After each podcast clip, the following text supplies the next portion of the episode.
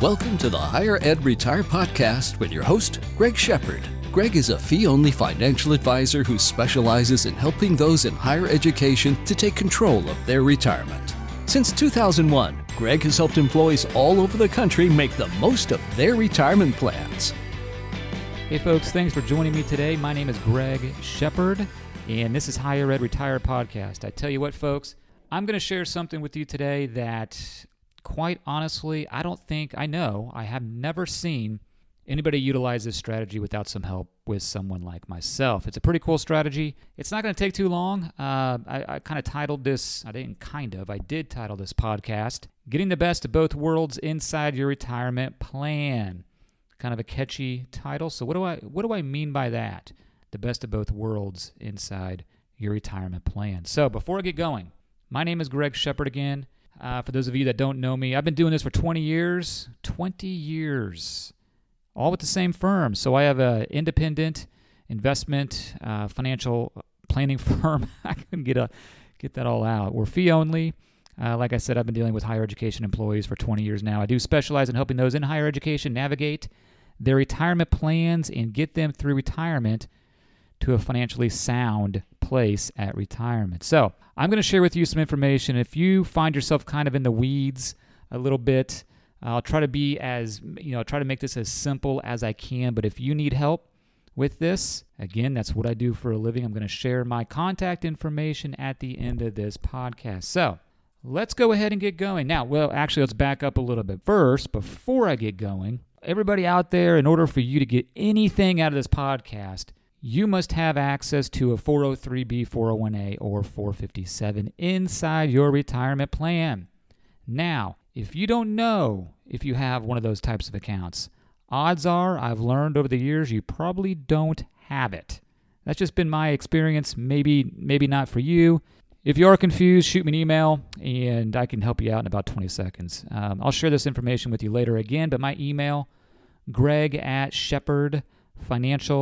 shepardfinancial.com. And Shepard is misspelled often. It is S H E P A R D.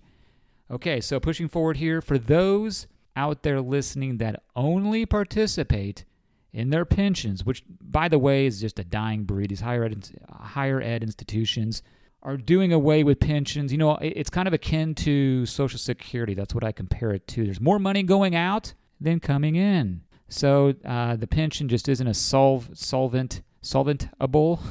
isn't a very uh, uh, they're just going away. Okay, let's move on. So for those of you that only participate in your pensions, you're going to get absolutely nothing out of this podcast. I tell you what, I have many, many other podcasts that I've done that you will get some information out of. You can find that at safinancialservices.com. Click on the podcast tab, and voila, you have all those podcasts. But again, those of you only participating in pensions, this podcast will not be for you. So that leaves us with those out there that have a 403b, 401a, and 457.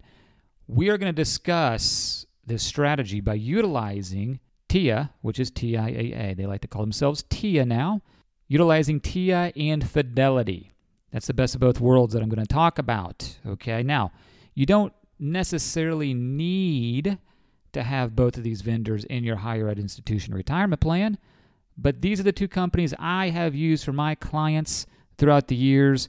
But you, if you don't have these two, I'll kind of give you an idea of what you can do if you have other vendors in your retirement plan, which would be a little unusual because these are the big boys um, in the higher ed institution retirement plan world. Okay, so so I'm going to keep this very simple. I'm going to share with you a strategy, like I mentioned earlier, that I've never seen anyone take advantage of on their own inside their university retirement plan.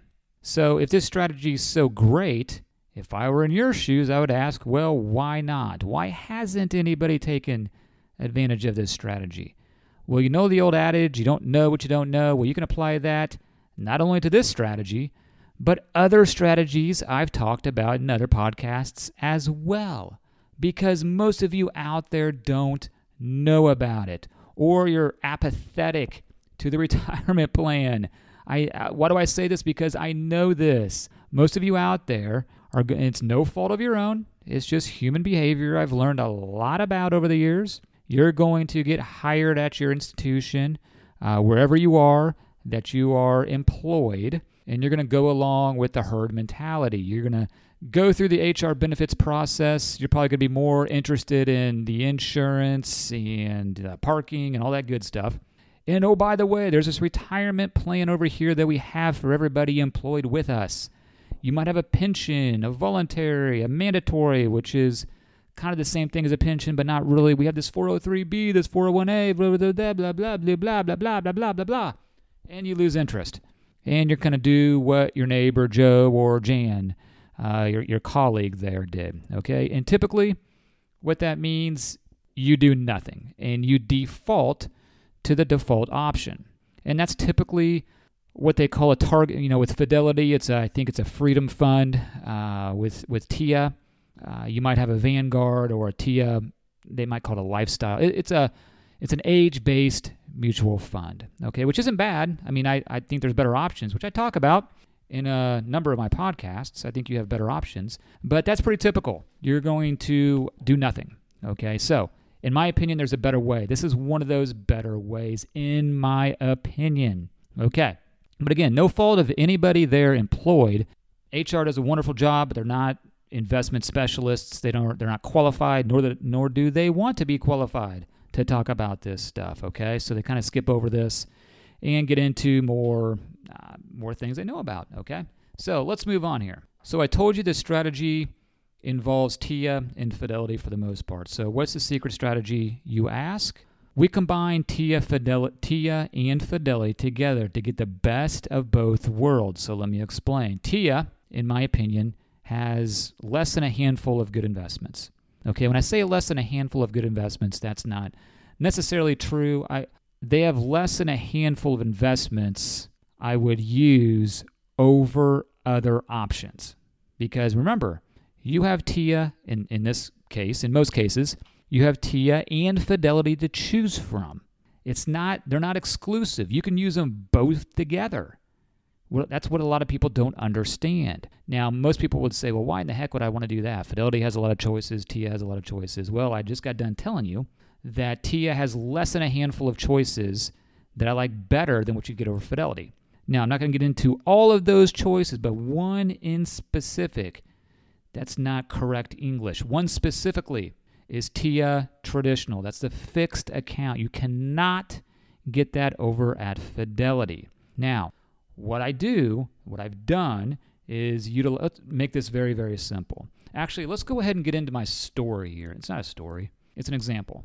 Okay, I could make it a story, but that would be terrible. So I'm going to leave it as an example, and um, we'll call this Mr. Client. That's not his real name, but for the sake of this example, we'll call him Mr. Client. Uh, this individual is currently employed at an institution where he has TIA and Fidelity to choose from, which again is very, very common. So this individual has been a client for, uh, I think, about five years now. See, add the one, carry the two. Yeah, about five years now. When he first became a client, we had the normal conversation of, okay, Mr. Client, how much stocks do you want? How much bonds do you want? Now, I have software, which is very cool software, by the way, that helps us decide these questions. You know, the days, uh, tangent here, the days of an advisor sitting across the table from you and asking you, how much stocks do you want? How much bonds do you want? Those days are over, okay? We have this awesome thing out there called technology that will visually and, well, for the most part, visually help you decide how much risk you want to take and what 80% in the stock market actually what does that mean? Okay we can have this discussion all day long about having 70 80 90% in the stock market and the other in the in the other side in the bonds in the bond market. But what does that mean? How much risk are you really taking? Well i have software that actually answers those questions. Technology is a great thing. Not always but in this case it is a great thing. So back to mr Client here this individual, after we did our little risk assessment uh, exercise, we decided that he wanted 80% in the stock market, roughly, and about 20% in the bond market. But then we had a further conversation, and I do, do this with a lot of my clients, especially those that are younger. We have a discussion around the bond market. Okay, Mr. Client, why do you want 20% in this case in the bond market? Now, the reason I ask that is because The bond market is really notorious, if that's the right word, um, known or, or notorious for two different things. One, creating income. None of you out there, if you are working currently, need income because guess what? You have a paycheck. That is your income. You don't need income from the bond market right now. My retired clients, guess what they need? They need income. So we have bonds in their portfolio to provide such income. So Mr. Client is working, he doesn't need income because he has a paycheck. Then we moved on a little bit more. So the other reason you want the bond market, bonds, uh, investments in the bond market, Mr. Client, is because you want the stability of the portfolio. Let me remind you, Mr. Client, and everybody else out there, the bond market is not guaranteed. The bond market can lose money. Hence, look at 2013 for a lot of bond markets. Look at 2018 uh, for a lot of the bond market, uh, a lot of bonds in the bond market. Now, they are more stable than stocks. I'll, that's, I'll grant that to everybody, but they're not guaranteed. The purpose of the bond market, a little bit, yes, to provide stability, but a big portion of it is to drive income. So, after we had this discussion, we, and by the way, let me back up a little bit. The, the bond market is huge, actually bigger than the stock market, and there's different kinds of bonds. Some are more conservative, some are more aggressive, of course. So you can take an aggressive approach in the bond market, but I get, I'm getting off track here. So let's, let's get back to our example. So, Mr. Client, you want 20% in the bond market. I understand that, but it sounds like you just want stability. You don't need income, you want stability. Well, guess what? You have a vendor, TIA, that has a fixed account. It doesn't earn a lot, okay? Neither, neither does typically the bond market, typically, typically, but it's stability over in the fixed account. Okay, so we can, and it, it's a guaranteed account. TIAA traditional is a guaranteed account. That's a bad word in my industry, but that this is a fact. TI traditional is a fixed guaranteed account. So we can put a portion of your money, in this case about 20%, over a TIAA fixed, and the remaining money, in this case 80%, what we're going to do is direct that to Fidelity. So from your paycheck every month, let's use $100 here for simplicity, we can direct 20 of those dollars over to TIAA in the fixed account. We can direct 80 of these dollars over to Fidelity's brokerage link account. I stress that because it's important. I have another podcast on Brokerage Link. It is a fantastic podcast. Now, I might be a little biased but the information you, you, you garner from that podcast will change your life, and I'm not being too dramatic there. So we direct 80 of these dollars per month towards Fidelity inside the Brokerage Link account. Over in the Brokerage Link account at Fidelity, we can choose amongst thousands. Yes, folks, I said thousands of investment options. We can get into sectors, uh, green energy, healthcare, technology. And by the way, this is not investment advice. I think most of you out there understand that, so this will satisfy the compliance people out there that are eavesdropping on me. So this is not investment advice. You out there, Mr. and Mrs. person, employee at the higher ed institution, please contact someone that knows what they're doing. How about that? Um, an investment advisor of sorts, hopefully a fee-only investment advisor, as as I am, and they can help you out with this. So when we're when this strategy is all said and done, and we're finished with the paperwork and allocating everything, Mr. Client here, my client, we're directing, in this case, you know, we're using $100 here. We're directing $20 towards TIA fixed. That part is fixed. That part he doesn't have to worry about. That will be there, okay? We don't have to worry about that part. 80% going towards all kinds of different stock investments. And of course, that will go up and down with the stock market. So that is what we did with that individual. He's, I guess he's been pleased for the last few years. He hasn't fired me. So I guess that's a good sign. Let me reiterate real quick you don't need TIA and Fidelity to accomplish this. Most of you out there will have a fixed account. It might take some work on your end to find that fixed account, but it's a good substitute for the bond market because you will always get some sort of low single digit rate of return as a floor, as a minimum. Okay. Now, interest rates have been down, so the floor has gone sub floor. It's gone kind of down. But, you know, interest rates will go back up, and in time, that fixed account will earn more interest. So, like I said at the beginning of this podcast, I am here to help you out. And if you don't know if you have a 403b, 401a, 427, odds are you don't have one, but contact me and I can help you out, okay? And if you do, if you know you have these types of accounts and you want to explore these options, Again, by all means, contact me. This is what I do for a living all day. I can help you out, of course. Phone number, my Kansas City office. I have a few offices, but that's where I live. That's my home office. 913 521 2381. Email greg at shepardfinancial.com. Shepard is S H E P A R D.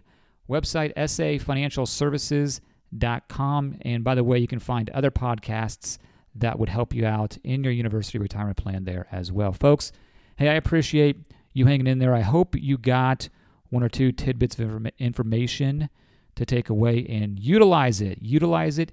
Utilize it. Don't, just don't listen to it and forget it, which is typically what people do. Utilize it. It is to your advantage. Folks, this is Greg Shepard with Higher Ed Retire Podcast. Folks, go out there and take control of your retirement today, okay? Take care. Bye bye. Thanks for listening to the Higher Ed Retire Podcast. Just because this episode is over doesn't mean you can't continue your retirement journey. Please visit www.higheredretire.com to see how you can work with Greg or to simply ask him a question. Thanks again. S&A Financial Services is a registered investment advisor. Information presented is for educational purposes only and does not intend to make an offer or solicitation for the sale or purchase of any specific securities, investments, or investment strategies. Investments involve risk and, unless otherwise stated, are not guaranteed. Be sure to first consult with a qualified financial advisor and or tax professional before implementing any strategy discussed herein. Past performance is not indicative of future performance.